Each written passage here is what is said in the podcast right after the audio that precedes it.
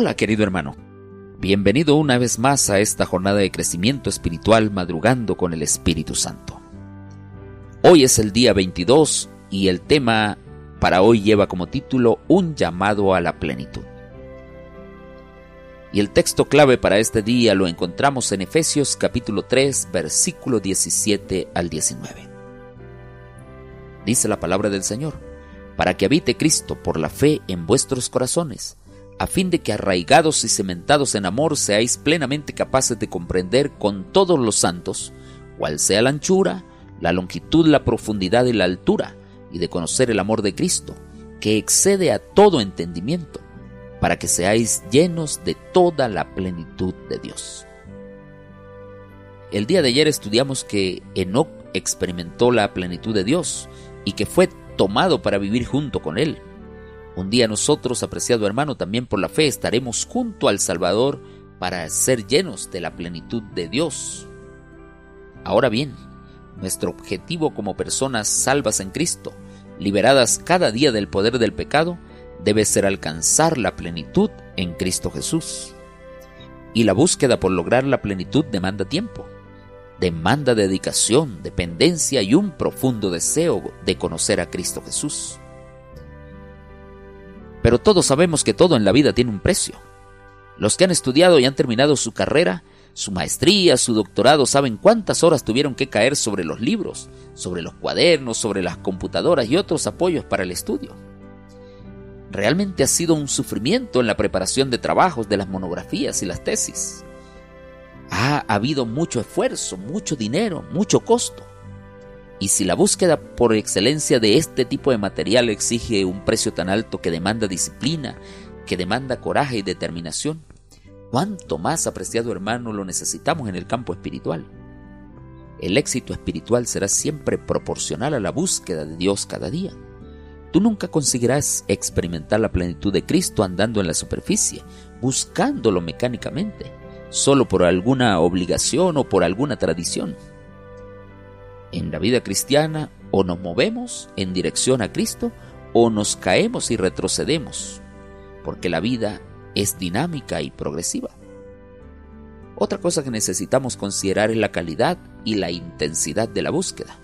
Sin embargo, muchas veces nuestra naturaleza carnal desea cualquier otra cosa, menos la comunión con Dios. Pero ahí entra en acción lo que llamamos la actitud. Jeremías capítulo 29 versículo 13 dice, me buscarán y me encontrarán cuando me busquen de todo corazón. Isaías capítulo 55 versículo 6 también dice, busquen al Señor mientras puede ser hallado, llámenlo cuando está cerca. Y así como una persona que tiene mucha hambre y tiene mucha sed y busca desesperadamente suplir sus necesidades, así nosotros debemos buscar a Dios. La pregunta es, ¿cómo fue, apreciado hermano, tu búsqueda de Dios últimamente? ¿Lo buscas solamente por tradición o porque necesitas desesperadamente de Él? Quiero que abras tu Biblia y medites en los siguientes versículos. Salmos capítulo 42, versículo 1 y 2. Y también vas a buscar Salmo capítulo 63, versículo 1. Medita en estos textos extrae la lección que Dios quiere enseñarte a tu vida en esta hora. La palabra profética nos dice que nuestro ser debe estar continuamente sediento por el agua de la vida. Nuestro corazón debe estar siempre lleno de cariño por Cristo, anhelando la comunión con Él. Es tener hambre y sed de justicia lo que nos traerá la medida completa de su gracia.